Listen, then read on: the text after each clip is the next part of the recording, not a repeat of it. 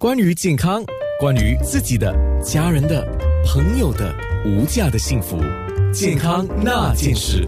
刚刚在面部直播的时候，我稍微跟中医师何医师了解了一下。我说，根据他临床上的观察，高血压、低血压的一些患者啊，情况大概怎么样的？其实很多都是跟后天有关的。我们先说高血压吧。呃，何医师，高血压形成的原因，除了是工作压力啊、饮食啊，还有什么其他的原因吗？呃，当然有先天性跟后天性，我知道。嗯，是，它还有跟遗传因素有关系啦。嗯，啊，家里有有人有先天性的那些高血压啦，父母啦，所以他在出生的时候就多半是带有遗传性的。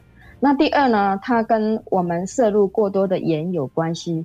因为一般时下年轻人他喜欢去吃一些烧烤店、火锅店，所以这些这两者呢，它里面含的盐分都比较高，所以呢，无形间一直吃下去呢，啊，他的血压的紧张度都会飙升啊。第三个呢，它也是跟脂肪摄入过多有关系，因为呢，一般我都喜欢吃那些麦当劳的炸鸡呀、薯条，还有那个烤。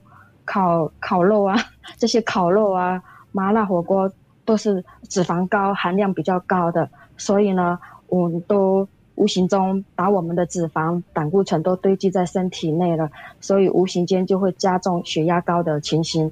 还有一个是一些啊，比较属于中年性的，他们都比较喜欢酗酒、喝酒。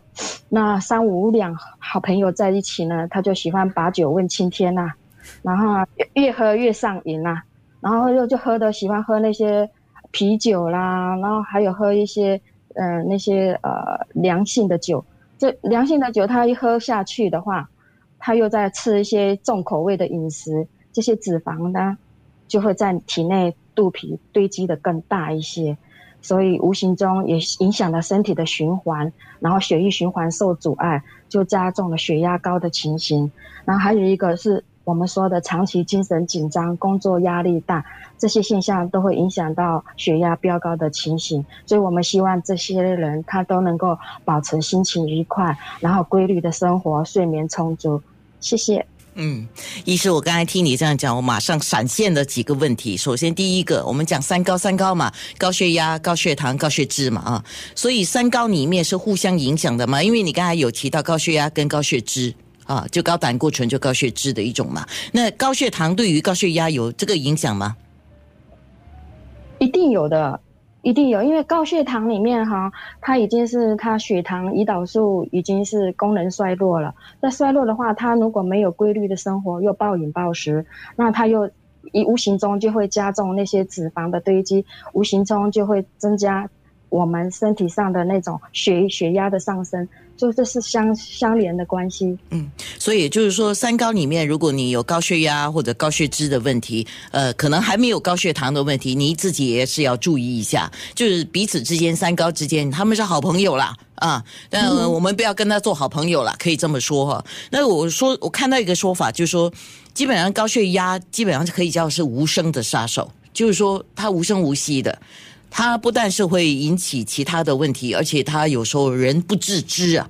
我记得我小时候我说过的，我看到一个长辈，我小时候看那个长辈，哇，满脸通红啊。然后呢，就很多人说，哇，那个长辈命好啊，你看他脸色这么红啊。后来很年轻了，就 goodbye 了啊。然后我就说，哎，小时候我当然不知道什么事，长大了接触多了，就在想，他可能就是有高血压。可能也有心脏病的问题，或者有高血糖的问题，这是我猜测的了。所以，如果说我们讲用仪器来测量，当然你知道你的血压高啊还是低啊。那如果说一些症状的话，可能医师可以跟我们讲一下，呃，让我们大家了解一下高血压的症状主要发生在怎么样的一个情况。比如说满脸通红这件事情，是不是其中的一个症状呢？好的，高血压的症状一般可以分为早期。晚期的症状来论述，那早期的话，他在刚开始的时候，如果是比较不严重，他就会有出现轻微的头痛，然后再不注意的话，他就会在后脑勺也开始头痛了。那在头痛严重、没有医疗的情况下，就开始出现恶心、呕吐等症状。还有像一些女性的话，因为在生理期的问题，她又伴有高血压，那他可能眩晕的情况就会更厉害了，然后晚上也不能够睡觉，失眠了。然后因为血压的问题嘛，所以他不能够平衡，手脚也出现麻木了，所以常见于是呃这个呃蚂蚁那个麻木的感觉是有如蚂蚁走的感觉，然后手指端也会比较不灵活的现象问题都出现了。那在晚期的症状来讲，因为他的左心室已经出现了代偿性的肥厚，我们的肾那个肾脏功能也会逐渐的减退了。出那出现以后，肾功能不能够约束膀胱的尿液，就会出现多尿啦、夜尿啊，然后呢，再出现一些淡血症，严重的时候出现尿毒症，那甚至脑组织都会缺血，产生不同程度的头痛、头晕、眼花，所以呢。这些呃严重的呃高血压症状都是在晚期出现比较多，所以我们不要等到晚期的症状出现时候才来就医，应该年轻就要就医。所以当有身体不适不舒服的时候，就要赶快马上的就医，就可以减缓后期那些症状出现。好，谢谢。我刚刚在看面部直播，还有 WhatsApp 的留言，有蛮多问题要请教中医师有关高血压的。现在我们在空中简单的说，那如果从中医的角度哦，你们会用什么方法来治疗这个高血压？当然是要把这个压压下去了哈，对不对？是的，所以第一个我们一定要怡情养性啊。中医方面就是要讲求心境平衡嘛。如果说我再多的。那个降血压药给你吃，那你还是处于一种暴躁啦，或者是高压状态。那你说这些药能够起到很好作用吗？一定不可以的。所以我们一定要避免激动，还有呢，保证我们的睡眠充足，心情的舒畅，还要防止情绪激动，精神太过紧张、兴奋的事情尽量避免发生，因为这可能会刺激到脑血管爆裂。还有呢，我们要尽量把悲伤的事情。啊，化成啊平和的事情，然后呢，对事情的不要太过计较，能够看开就尽量看开啊。然后呢，以和待人也是最重要的，不要于耿耿于怀啦。然后，然后呢，也尽量也不要去看那些刺激性还有惊骇惊怕的那些电影电视情节。让自己的心情更紧张，那无形中血压一定会增高嘛。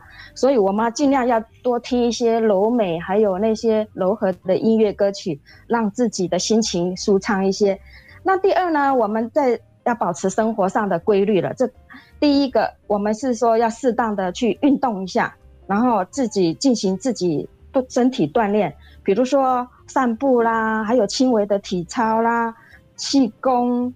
太极拳的柔和度都可以帮助我们高血压的症状减低，所以有时候你把自己的情绪跟这个生活上的运动劳逸结合一下呢，就可以帮助我们呃血压恢复的更好。可能你都不用服降压药，就已经血压已经恢复正常了啊，所以这是很重要的。